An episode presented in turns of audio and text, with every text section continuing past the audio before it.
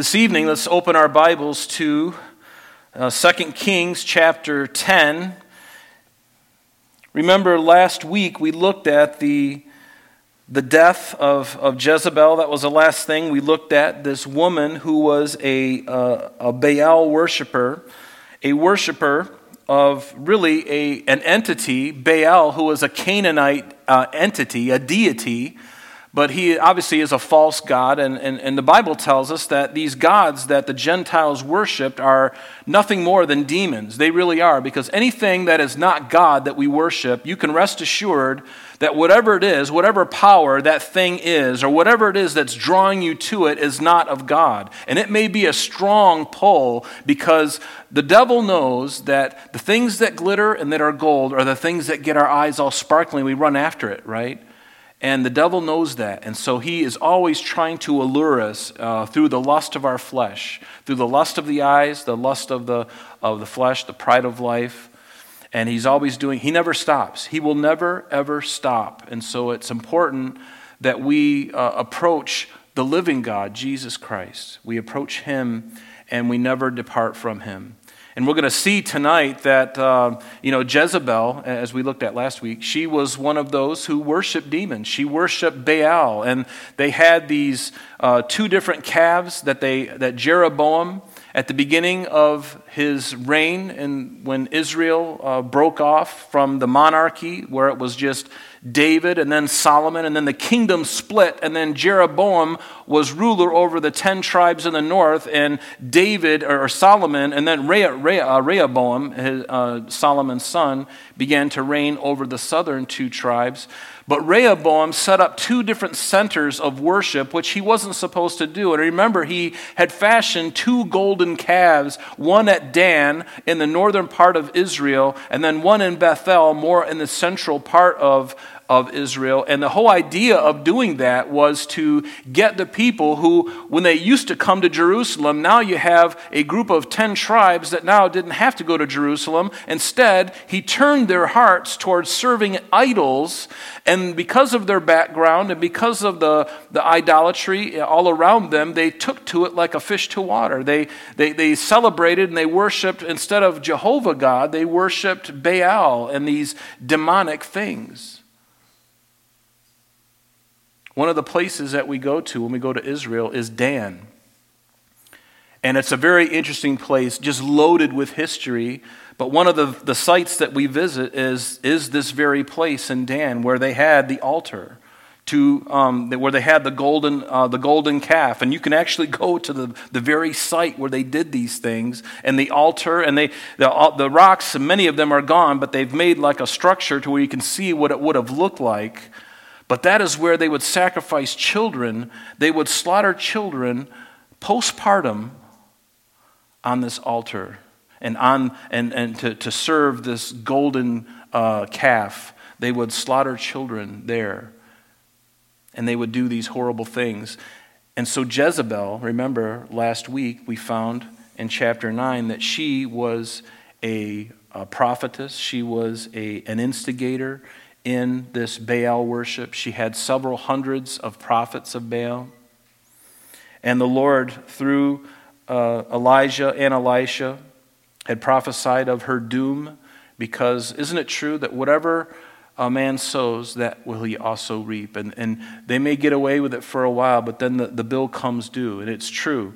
Um, we, we cannot think that we can continue in sin and God will just wink at it. And the problem with God's patience, the problem with God's long suffering is that He is patient and He waits and He gives us space to repent. And man, we often think of that as, well, God is condoning this because He hasn't caught, He hasn't allowed me to get busted for this, so therefore He must be okay with it. He must be condoning this activity. And we get into this mindset, well, I've been doing this for years and I haven't been caught. And then we get this funny thing in our head like God doesn't see. He doesn't, he's checked out. I, I can fool him. But don't ever think that. Because even as a child of God, he chastens those whom he loves. I've been chastened by God, and perhaps you have too. As a believer, God chastens those whom he loves. And he destroys those who continue in sin that reject him to the very end. He will destroy them and will send their soul to hell. We don't like talking about that, do we?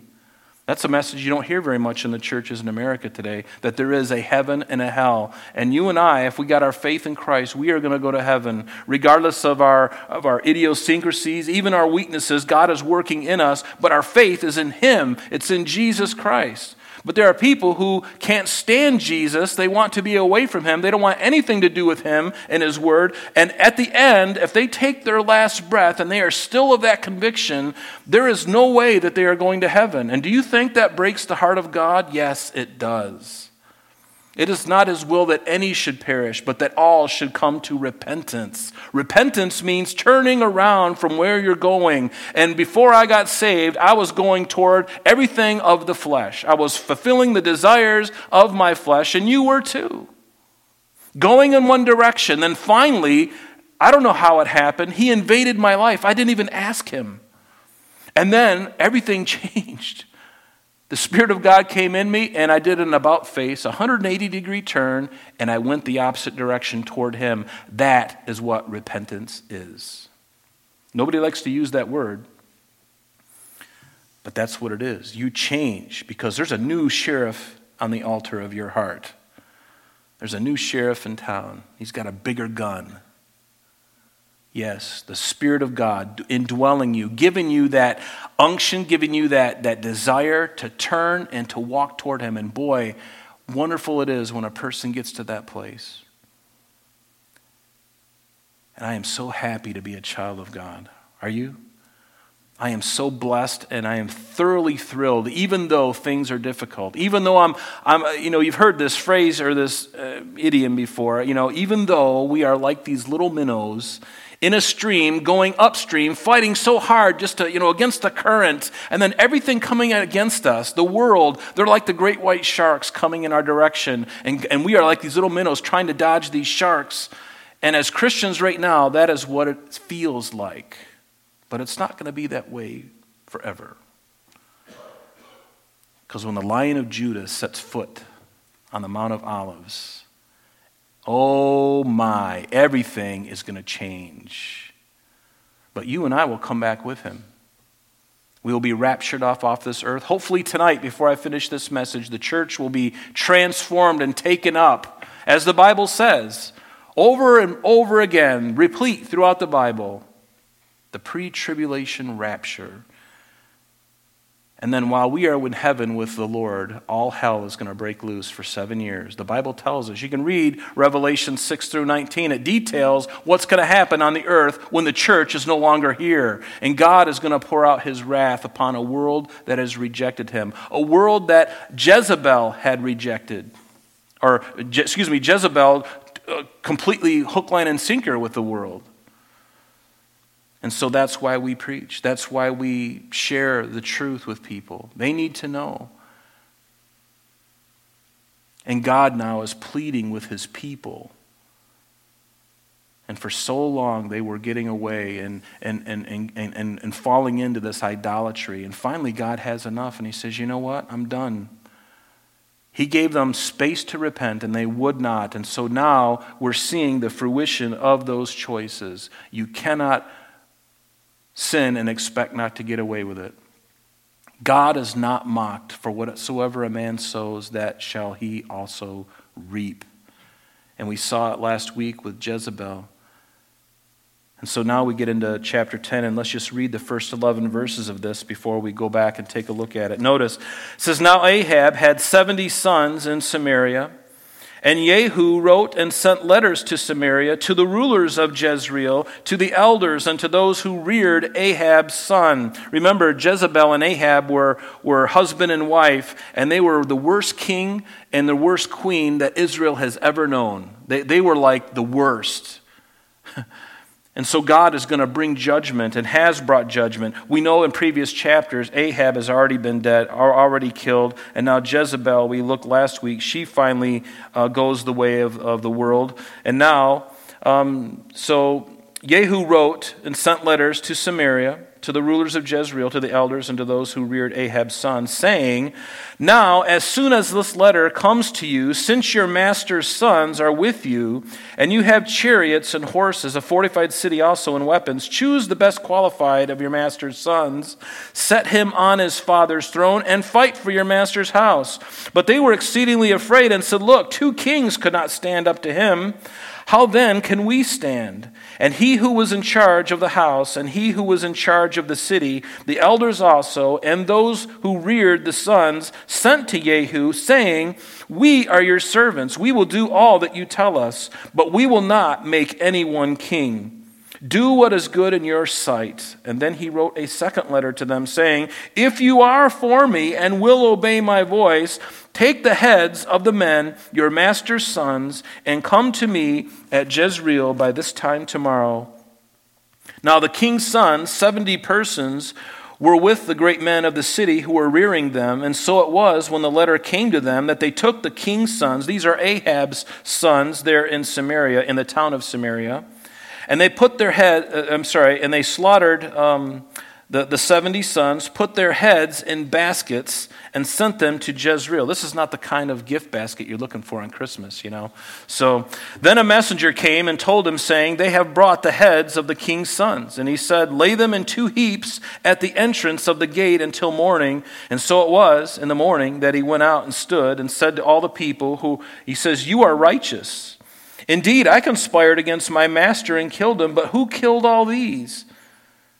Know now that nothing shall fall to the earth of the word of the Lord which the Lord spake concerning the house of Ahab, for the Lord has done what he spoke by the, his servant Elijah. So Jehu killed all who remained of the house of Ahab in Jezreel, and all his great men and his close acquaintances and his priests, until he left none remaining. None remaining. So here, Jehu, who used to be Jehu used to be Jehoram. Remember, Jehoram was the king of, um, uh, of Israel, and he was also Jehoram or Joram. Uh, he was also a king of Judah. These two kingdoms had two kings at the same time with the same name. It can be really crazy when you're reading through these, um, these passages to keep them straight. And so, so let's go back and, and look at uh, verse 1 here. And. Um, so he, Ahab, you know, he has these 70 sons, and Jehu, who was his commander of his army, he was the commander of Ahab's army, but when Ahab died, he was a commander of uh, uh, Jehoram or Joram's army there as, as well. And so he sends letters to Samaria. Now, this Jehu evidently is in Jezreel, and Jezreel is up in the northern part of Israel. If this is the Sea of Galilee and this is the, the Dead Sea, uh, Jezreel is just to the south uh, west of the Sea of, uh, or the, the Sea of Galilee. And, and then about 25 miles further south is the town of Samaria, where is the capital city of the northern ten tribes. And so, so Jehu is in Jezreel. He sends messages, uh, letters down there about 25 miles away. And he tells them, as soon as you hear this, you know, I know you're a fortified city. Choose the best qual- uh, qualified of your master's sons and put him on the throne and fight for your master's house. Notice what he said there in verse 3 because this was something that was expected. Because once Jehu killed Joram, which we heard about last week, the next son in line to the throne would be placed on his father's throne. That was the normal way of doing things. And so Jehu suspected that there might be a battle in the short term. So he is basically saying, Do what you've got to do and let's get this on. In other words, put the next son on the throne. We're coming and set your battle in array. We're going to do this, right? And notice verse 4 But they were exceedingly afraid. And they said, Look, two kings could not stand up to Jehu. How, can then, how then we, can we stand? And the two kings that were killed, remember, Jehu killed Joram, the king of Israel, and he also killed Ahaziah, the king of Judah. And so now both of these kingdoms are without a king, and they got to have a successor.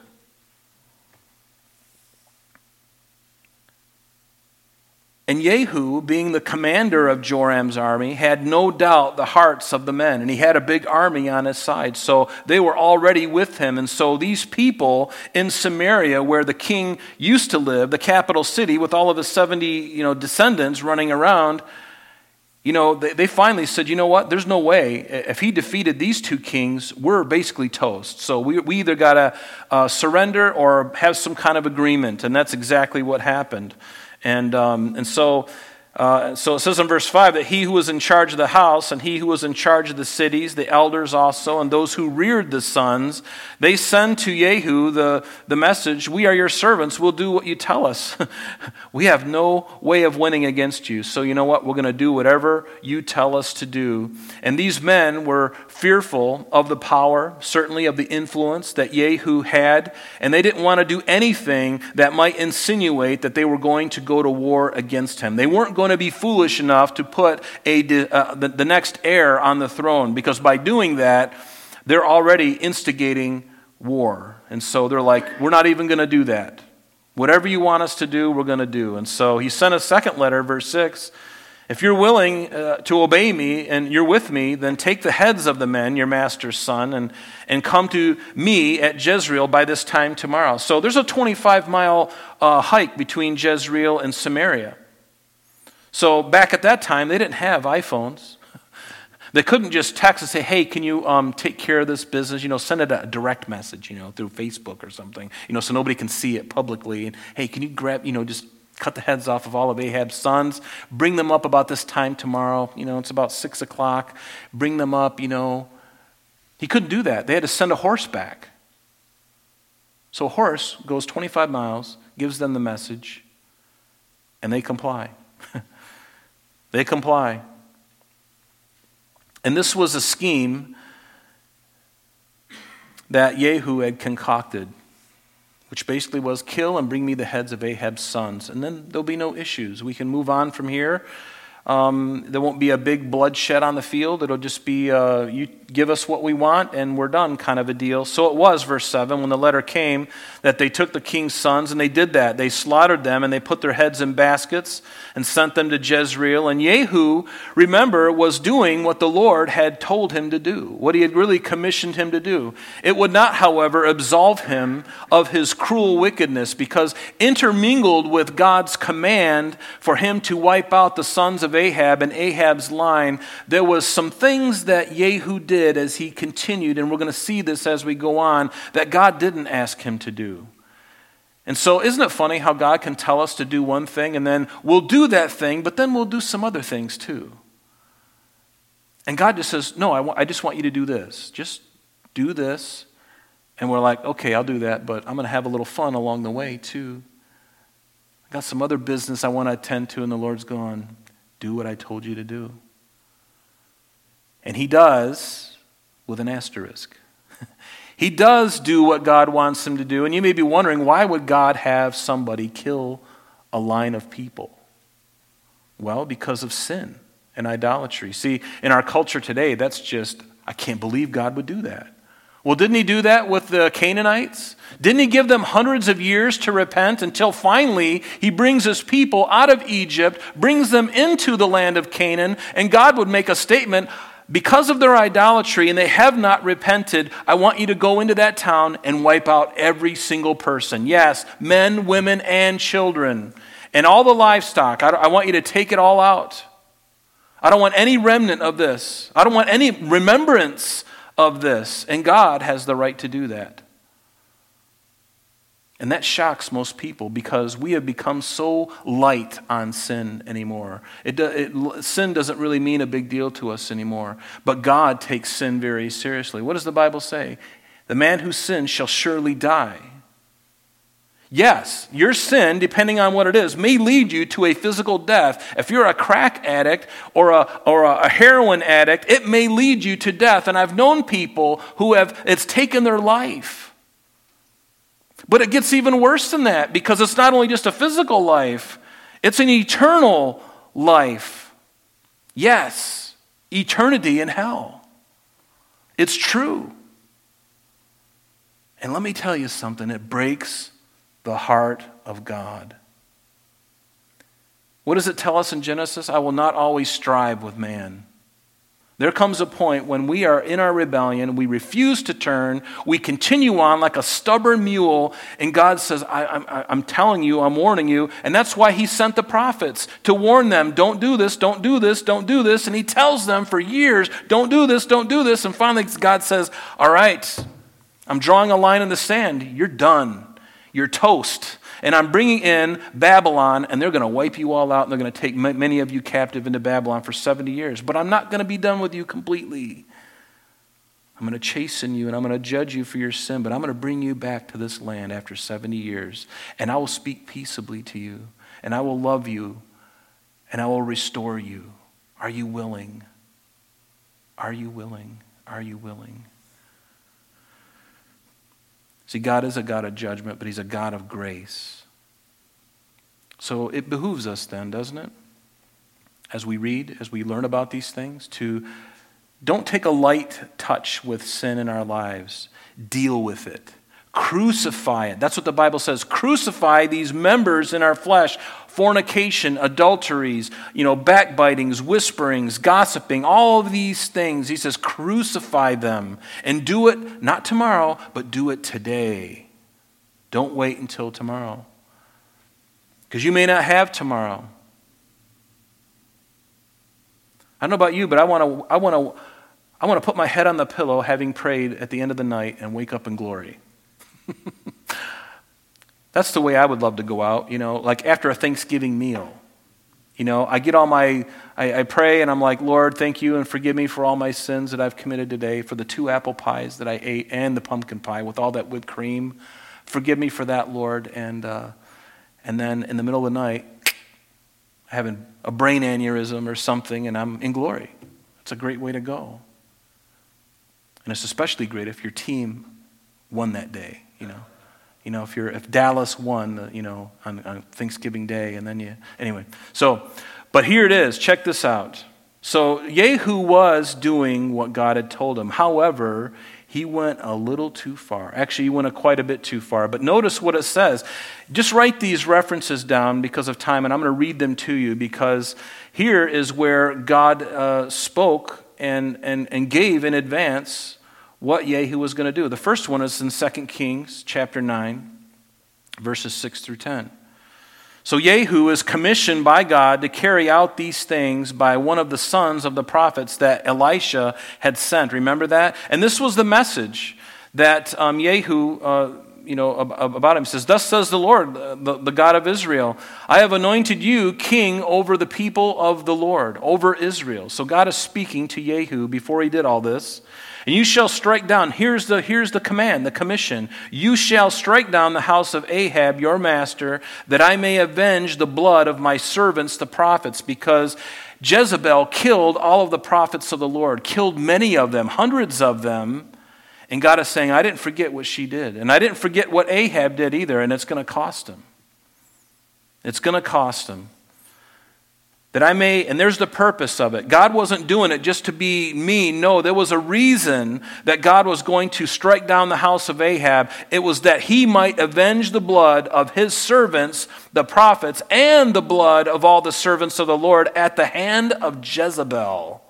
For the whole house of Ahab shall perish, and I will cut off from Ahab all the males in Israel, both bond and free. So I shall make the house of Ahab like the house of Jeroboam, the son of Nebat, and like the house of Baasha, the son of Ahijah. The dog shall eat Jezebel on the plot of ground at Jezreel. We saw that last week. That finally did come to pass. And there shall be none to bury her. And then we're going to see that Ahaziah's execution wasn't something that God specifically told him to do. We're going to see, you know, we saw that last week. He was killed. He, he wasn't supposed to be the one uh, to be killed. God said to take away um, uh, Ahab's uh, family. But there's a twist here because um, it could be argued that because Ahaziah shared the bloodline of Ahab, that that was the reason that Jehu killed him. Because remember, Ahaziah was the son of Jehoram and Athaliah. Jehoram was the king of Judah, and his wife, Athaliah, was the daughter of Ahab and Jezebel. So now because of the union between Jehoram and Athaliah of the line of, of Ahab, Ahaziah was the king. And so perhaps that is why he killed him. But it may have been stretching what was prophesied or commissioned by God. But God will commend him later on in this chapter. We'll see it in verse 30. He will commend him for doing what God had told him to do. And this is amazing to me because God commends him for the things that he did that was justified, but still held him accountable for the other evil things that he did. The things that God didn't tell him to do, he holds him accountable for that. And isn't that funny? You, you know, in America, and people, you know, oh, you did a great job. We don't want to talk about the bad things, but you know, you did a great job in this other thing. God's like, no, you did a good job here, but you really blew it here. and I love the brutal honesty of, of God. He's honest because he loves, and love doesn't lie. He can't lie. He's not going to lie to us. So Jehu started off on this good foot somewhat, but then caved into corruption. And unfortunately, that is common with uh, to many men in leadership. And, and, and even in the church and outside of the church, they start well, but they, many of them don't end well. David got into trouble in his reign, and certainly Solomon did too. But notice verse 8 Then a messenger came and told him, saying, They have brought the heads of the king's sons. And he said, Lay them in two heaps at the entrance of the gate. And, and that's the gate at Jezreel, of course, until morning. And so it was in the morning that they went out and stood and said to all the people, You are righteous. Excuse me. Indeed, I conspired against my master and killed him. And he's speaking of Joram because he killed Joram, the king of Israel. But who killed all these? And so now Jehu is feigning like, who killed all these people? So he's playing a game and he's baiting these people in Jezreel and he's using it and to give him the justification to find out who killed them and then kill the ones that he asked to kill. He's going to kill the people, the men that he asked to kill the 70 sons. So it's a very deceptive way of, of doing it. And yet, he did fulfill what God had asked him to do. So he was deceptive. He didn't disclose that he had ordered them to be killed. And then he further gratified himself with the people by claiming that they had all fulfilled the word of the Lord by Elijah because, you know, because um, Jehu killed, um, Jehu killing Joram and Ahaziah, the sons of, uh, and the descendants of Ahab and then Ahab's leaders killing the 70 descendants of Ahab. And he says, verse 10 Now know now that nothing shall fall to the earth of the word of the Lord which the Lord spoke concerning the house of Ahab. For the Lord has done what he spoke by his servant Elijah. So now he's playing like some kind of pious man. And ingratiating himself by, oh, we did the word, we did the we did God's will in this. So there were two things that God had spoken to Elijah. Remember in 1 Kings chapter 19, beginning in verse 15. When Elijah was at Mount Horeb, when he had fled from Jezebel, it says, Then the Lord said to him, Go return on the way to the wilderness of Damascus, and when you arrive, do these three things Anoint Hazael as king over Syria. Also, you shall anoint Jehu, the son of Nimshi, as king over Israel. By the way, Nimshi, his name means um, uh, weasel. Isn't that fun? And uh, as king over Israel, and Elisha, the son of Shaphat of Abel Meholah, shall you anoint as prophet in your place. And it shall be that whoever escapes the sword of Hazael, Jehu will kill, and whoever escapes the, escapes the sword of Jehu, Elisha will kill. Now, why did God want these people killed? Because they were idol worshippers. And the more that the, the sin uh, continued, the more it spread like a cancer. And so, the only way to get rid of a cancer is to cut it out. And God was very serious about it because it was destroying his people. Write this reference down 1 Kings chapter 21, verse 19. And it says, and this is when God condemns Ahab by Elijah the prophet. And this is what was spoken. You shall speak to him, God speaking to Elijah, saying, Thus says the Lord, Have you murdered and also taken possession? And you shall speak to him, saying, Thus says the Lord, in the place where dogs lick the blood of Naboth, dogs shall lick your blood, even yours. And so Ahab said to Elijah, Have you found me, O my enemy? And he said, I have found you. Because you have sold yourself to do evil in the sight of the Lord, behold, I will bring calamity on you. And this is God using Elijah to bring this condemnation on Ahab. And look what he tells it. He tells him in advance what he's going to do. He says, I will take away your posterity and will cut off from Ahab every male in Israel, both bond and free. I will make your house like the house of Jeroboam, the son of Nebat, and like the house of Baasha, because of the provocation with which you provoked me to anger and made Israel sin. And concerning Jezebel, the Lord also spoke, saying, The dog shall eat Jezebel by the wall of Jezreel. And isn't it interesting that God can use a man like Jehu, whose propensity is to do evil? He uses him to fulfill God's judgment upon another evil person. God can use an evil man or an evil nation to be the hammer of judgment on a, another person or uh, another nation. And we, we see it here. I mean, God used Babylon, He used Assyria, an ungodly, idol worshiping nation, to come against His own people and take the northern tribes in captivity in 722 BC. And then, when Judah and Benjamin didn't learn the lesson from their sisters up north, God allowed in 586 or in 606 actually to come and take them captive.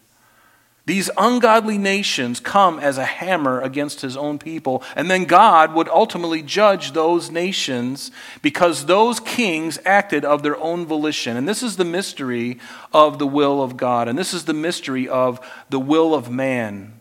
You know, here God tells him specifically what to do, but he didn't tell Nebuchadnezzar, uh, in, in, a, in a sense, personally, you know, this is what you need to do. Of his own volition, of his own hatred for the people of God, he did those things. And the same thing with Assyria. They came against them. But God would ultimately judge them as well. It's, it's, a, it's a bitter thing to, to see and to understand, but you see it in the Word of God. And so Jehu, verse 11, killed all who remained in the house of Ahab in Jezreel, and all his great men and his close acquaintances and his priests, until he left none remaining. And there is a possibility here in verse 11 that Jehu here is where he may have overstepped his bounds, because he killed more people here than what God had sanctioned. And we believe that because of a uh, something that is in Hosea chapter 1, verse 4. You might want to write this reference off to the side of chapter, or verse 11 here, because God, speaking through the prophet Hosea, said this. Because remember, God says, These are the things I want you to do, but Jehu did even more. He, he killed even more people when God didn't want him to kill those people. And we know this because what, is, what it says in Hosea chapter 1, verse 4. And this was when God spoke to Hosea, the prophet, concerning the name of his firstborn son. And this is what he says Then the Lord said to him, Call his name, your firstborn son, Hosea, call his name Jezreel, for in a little while I will avenge the bloodshed of Jezreel on the house of Jehu and bring an end to the kingdom of the house of Israel. So God ultimately held him accountable and will hold the nation and his line accountable for what he did. He did what God told him to do, but he added a little bit more and a little bit more. And again, it's a dangerous thing to do. Just simply do what God says for us to do. You know, that, that's always a good thing to do. Wouldn't you agree? Just to do what God wants us to do. Now, thank God he doesn't call us today to go out and, you know, that this was a different time and, and, and these were his people, that he was going to use this people group to bring the scriptures through them. And ultimately, through this people that he wanted to set apart from all the nations, all the peoples in the world, he wanted to set them apart because guess what? From that line, from that people group would come the Savior of the world. And so he's going, I want these people to be unique. I want them to be holy. I want them to be separate from the world. And do you think that Satan knew the prophecies that we have talked about, about Jesus coming through the line of David and through the line of Abraham, Isaac, and Jacob, and, and down to Judah, and then through David, and then finally to Jesus Christ? Do you think he knew all that? Oh, yeah. Satan knows the Bible better than you and I, folks. He knows the Bible. And as soon as Israel became a nation, he attacked it because he wanted to thwart the plan of God, or at least thought he could thwart the plan of God. But guess what? You're not thwarting the plan of God. You can't play chess with God and win. it is impossible. I've said this before because I'm a chess player. I love to play chess. But to have somebody sit down with me and say, I've already won, and I'm like, you haven't even moved a piece yet. Well, go ahead and you'll find out that I'm winning. And I'll win in a very just a few moves. And I'm not even going to do the queen's gambit, you know, the thing that everybody. I'm not even going to do that. I'm going to do something different. You're not. You're, just go ahead and try. Try me. You're already finished. It's unfair. Don't try to play chess with God. He knows the end from the beginning, He knows my thoughts. So you're going to move the knight to, to uh, L4, huh? You're going to move your bishop to C6? I saw it coming. You know, checkmate. But notice now in verse 12. So he, he continues on, and and he arose, Jehu, and he departed, and he went now to Samaria. So he's left Jezreel. He's going down now to Samaria. And on the way at Beth Eked of the shepherds, Jehu met with the brothers of Ahaziah, king of Judah. Now, at this time, we don't believe that his, these, these 42 men that we're going to encounter here, we don't believe they had any idea of what had just happened. This happened very quickly. They didn't have uh, text messaging and all that. News traveled slowly, and so um, these men didn't know what, what had just happened, the coup that he did, and how he killed, uh, you know, the Jezebel. And so they're, they're not really aware of what Jehu is up to. So he Jehu met the brothers of Ahaziah, king of Judah, and he said to them, Who are you? And they answered, We are the brothers of Ahaziah. We've come down to greet the sons of the king and the sons of the queen mother, speaking of Jezebel. But guess what? Jezebel was already dead. They just didn't even know it. And by the way, Ahaziah was dead, and they probably didn't know that either. Had they known that, they probably would have fled. They had no idea. They were caught unawares. And so, what does Jehu say, verse 14? Take them alive and so they took them, and notice they killed them at the well of Beth Eked, 42 men, and he left none of them. He left none of them.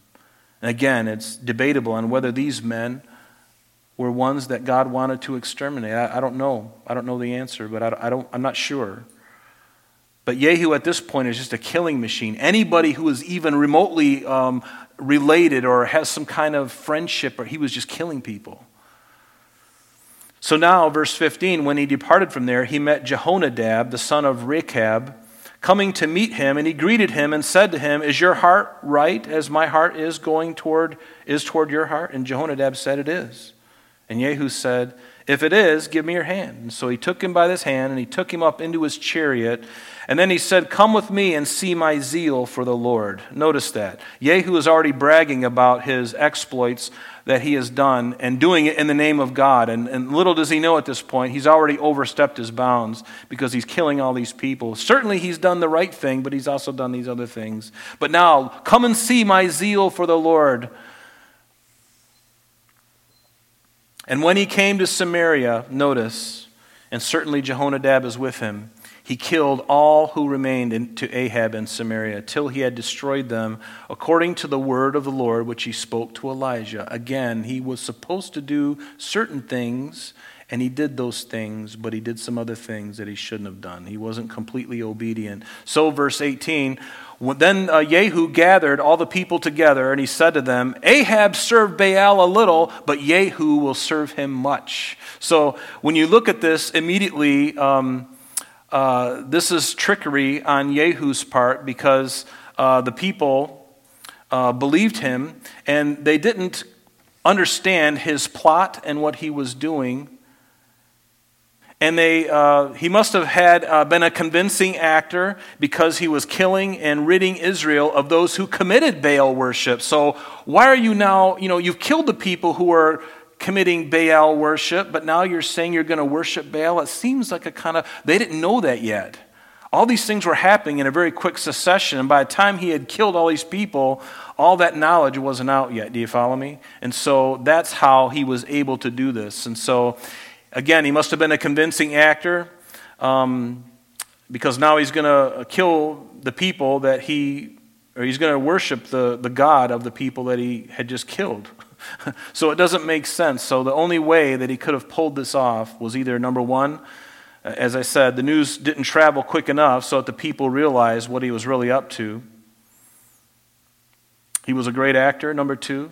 Maybe thirdly, all the kings of the north, uh, they were wicked, and so worshiping false gods was something they were very accustomed to. So why not Jehu? He's, everybody's been worshiping Baal, so you're no different, right? So, or the Lord could have caused them to be blind to his real motives. All of those things could be true all at the same time.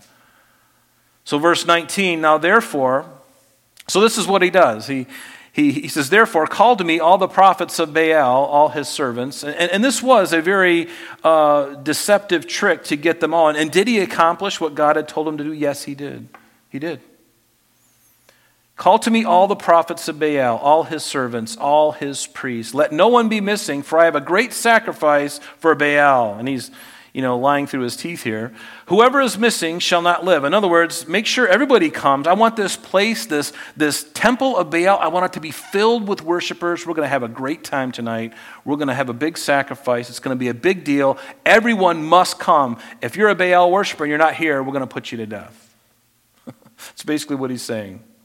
But Jehu acted deceptively with the intent of destroying the worshippers of Baal. And Jehu said, Proclaim a solemn assembly for Baal. So they proclaimed it. And then Jehu sent throughout all Israel, and all the worshippers of Baal came, so that there was not a man left who did not come. And so they came into the temple of Baal, and the temple of Baal was full from one end to the other. And he said to the one in charge of the wardrobe, Bring out the vestments for all the worshippers of Baal. And so he brought out vestments for them. And then Jehu and Jehonadab Jonadab, the son of Rechab, went into the temple of Baal and said to the worshippers of Baal, Search and see that no servants of Jehovah are here with you, but only the worshippers of Baal. I want this to be a moment that we'll never forget. and it was going to be a moment they would never forget. So they went in to offer sacrifices and burnt offerings. And now Jehu had appointed for himself 80 men on the outside and had said, If any of the men whom I have brought into your hands escapes, whoever lets him escape, it shall be his life for the life of the other. So it was really important that nobody got away. Now it happened, verse 25, as soon as he had made an end of offering the burnt offering, that Jehu said to the guard of the captains, Go in and kill them, let no one come out. And they killed them with the edge of the sword. And then the guards and the officers threw them out. And then they go into the inner temple of the temple of Baal, and they brought the sacred pillars out of the temple of Baal, and they burned them. And then they broke down the sacred pillar of Baal, which is evidently a different image that they had in the temple of Baal. They tore that down and, um, and Baal and made it refuse um, and, and made it a refuse dump to this day, it says. And then verse 28 says, And thus Jehu destroyed Baal from Israel. So Baal worship, all of its worshippers were vanquished by really four different people Hazael, Elijah. Remember the 450 prophets of Baal on Mount Carmel? He was part of it too. Elisha was part of this. And finally, Jehu. And God said that for that to be that way. And why? Is it because God is a, as an angry, hateful God? No, he, he loves people. But when people are bent on evil, there does come a point where God will judge that, that people group. He will. He doesn't want to. He'd much rather have them turn and live, right? I mean, that's what it says in Deuteronomy. You know, I put before you life and death. Choose life why should you, choose, why should you continue in your rebellion and die? That's God's heart. But the other side of God that you know, none of us will see if we're believers, we'll never see the wrath of God. The wrath of God is scary. The wrath of God is real. And the wrath of God is something that scared me into the kingdom. I'll be honest with you. When I heard about the wrath and the love of God, I responded to his love, and I also understood the wrath of God as much as I could understand. And I ran into his arms, convulsively crying and begging him to forgive me for my sin. It's okay if you come to Christ out of fear, because I did. I was fearful of what was going to happen to me. Let me guess eternity of damnation or eternity in heaven? Ah, that's a really tough one. Of course, you're going to choose an eternity in heaven, but you have to go on His terms. His terms aren't grievous, are they? You simply have to believe that you're a sinner and believe that your sin was judged in the person of Jesus Christ on the cross. And by your belief in him, that is what you're, how you're going to get to heaven. Pretty simple terms, I think.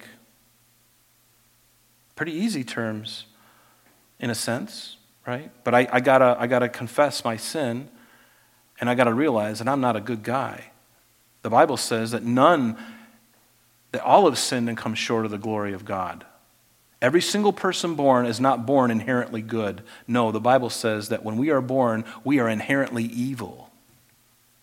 and that's the truth. And you have to believe that in order to get your to for, for Christ to forgive you. You have to understand that you have a sin nature and you have sinned against God, and there's no other hope for you unless you do.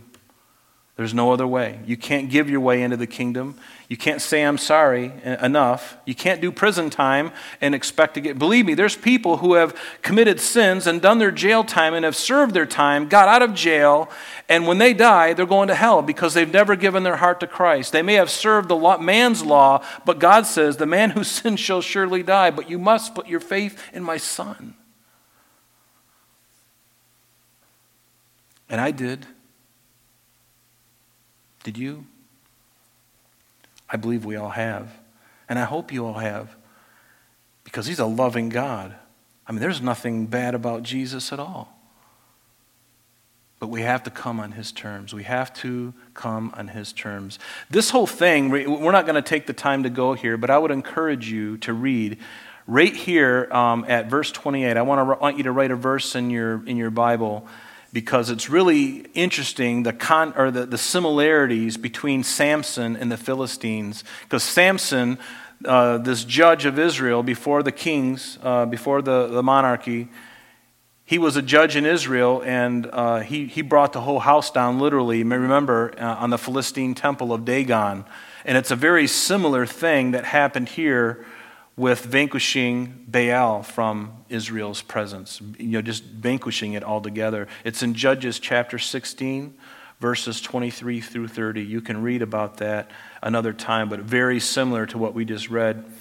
So, going on here now, it says, verse 29, however, Jehu, now notice after all of this, so he did do what God wanted him to do, but he did these other things that he wasn't supposed to do. But, however, Jehu did not turn away from the sins of Jeroboam, the son of Nebat, who made Israel to sin. That is, from the golden calves that were at Bethel and at Dan, these two centers of worship, after all that he tasted of, of, of being obedient to God somewhat, he tasted to see that the Lord was good, but you know what? It just never, the seed never took root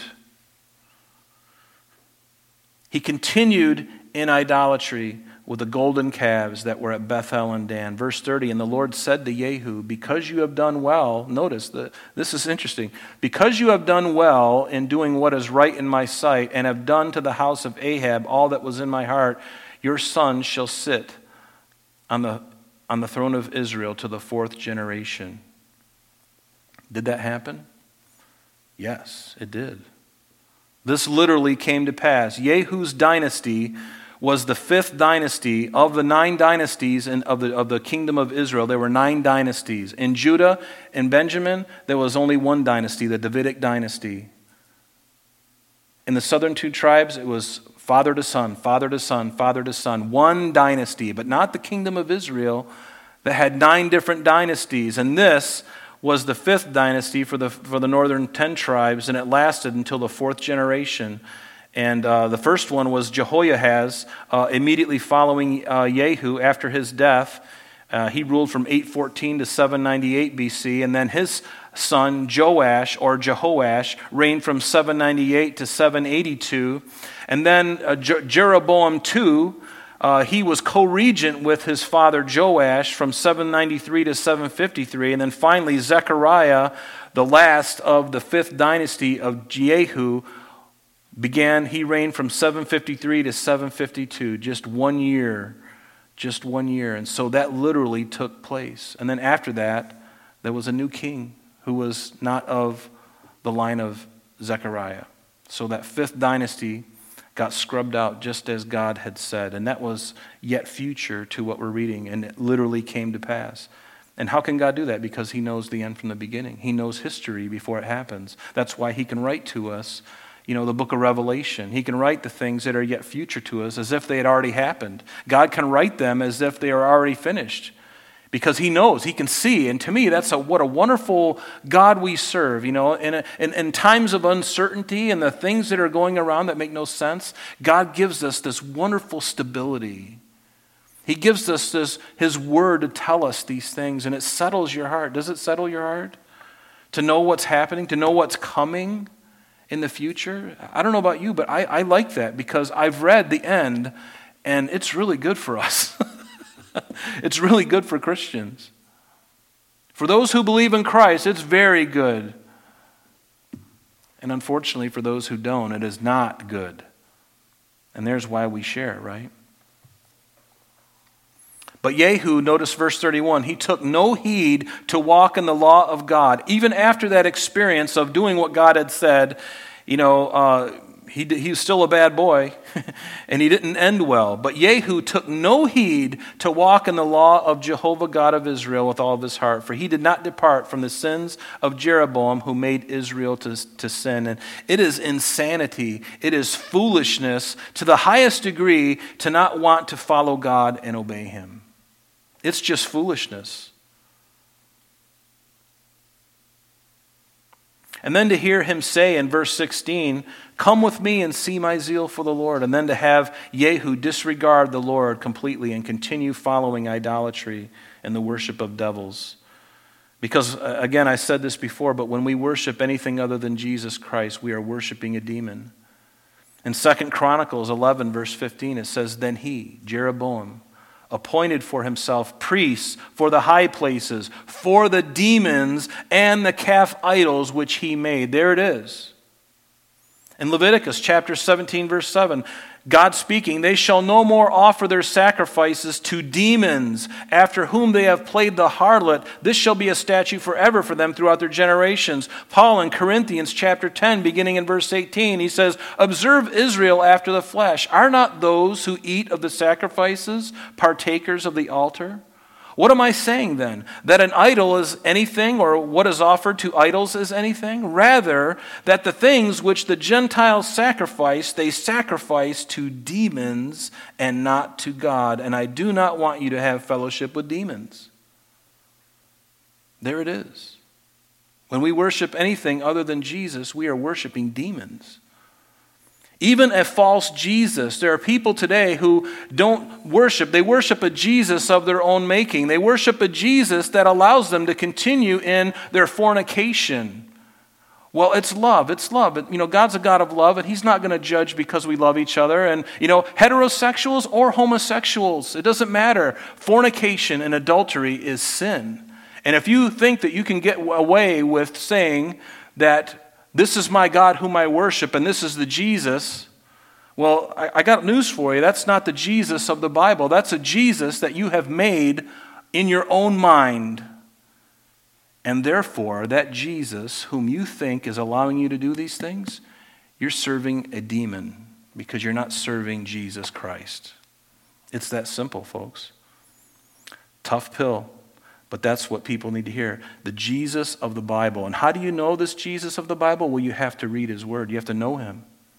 And when you know him and you know his character, and his character is love, it is. God is, God is love. But he does not and never will tolerate adultery or fornication of any kind, whether it's a heterosexual couple or a homosexual couple. It makes no difference. It is sin. And if you think that your God is going to allow you to do that, you're, you're worshiping a false Christ. And didn't Jesus say in the end times that many people will worship false Christs?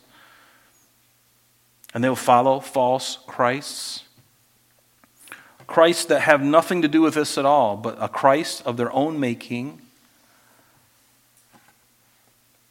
And see, this is why it's important for us to abide in Christ. After all that Jehu had went through, even tasting and being part of God's program, and then immediately afterward, just walking away from it and continuing in his devil worship, we need to abide in Christ. What, what does abide mean? It literally means to, to, uh, to have a permanence, to find a home, to settle in. You know, Jesus said in John 15, remember, I am the vine and my Father is the vine dresser. Every branch in me that does not bear good fruit, he takes away. And every branch that uh, bears uh, fruit, he prunes that it may bear more fruit. You are already clean because of the word which I have spoken to you. And here it is Abide in me, and I in you. As the branch cannot bear fruit of itself unless it abides in the vine, and, and neither can you unless you abide in me. I am the vine, and you are the branches. He who abides in me, and I in him, bears much fruit, for without me you can do nothing. And even right now, in many of our houses, there's a tree sitting in a, in a vase.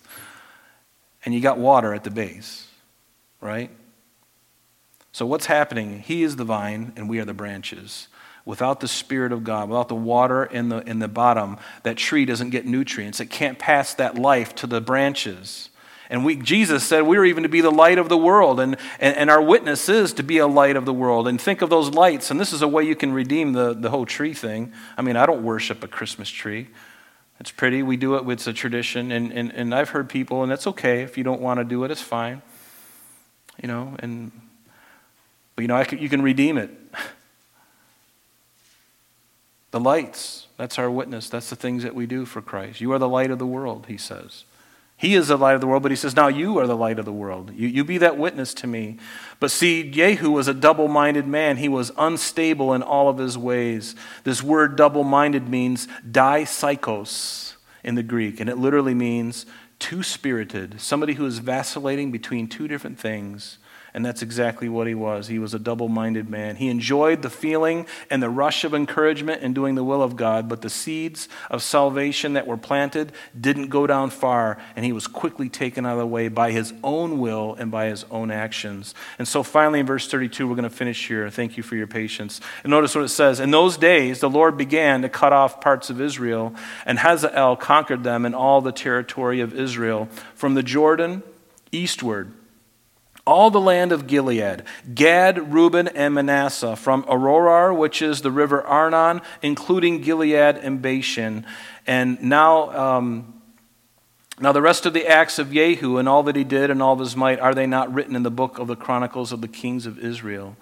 And so, uh, everything to, if you were to, again, look at your map of Israel with uh, the Sea of Galilee and the Jordan River and then the Dead Sea, everything to the east the king of Assyria, the king of Syria took away. He eventually conquered it all.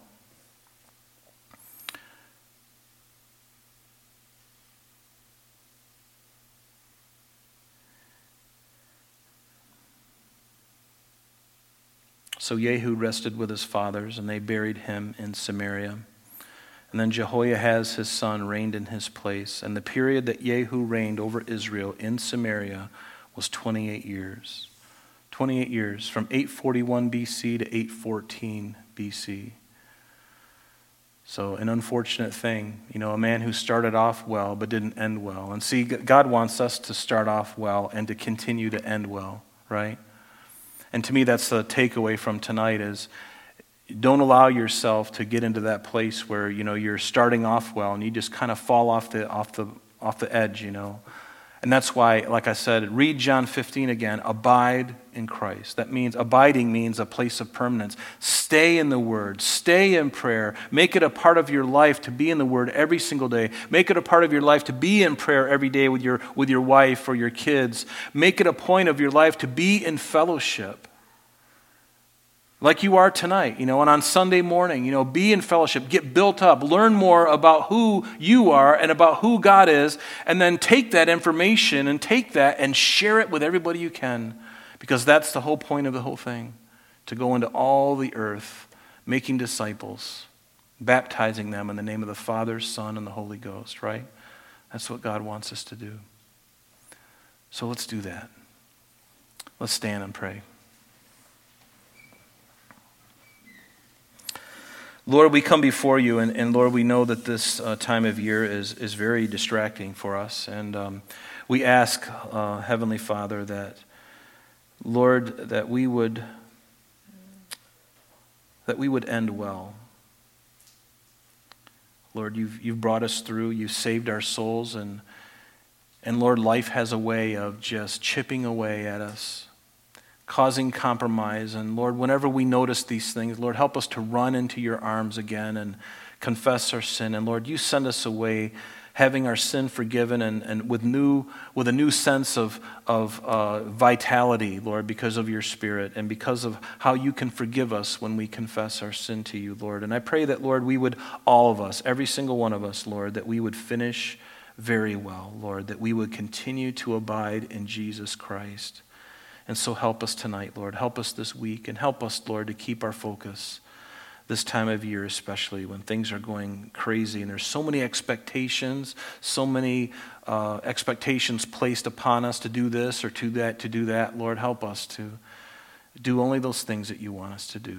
And so may you receive the glory and the honor in and through our lives. In Jesus' name we pray. Amen.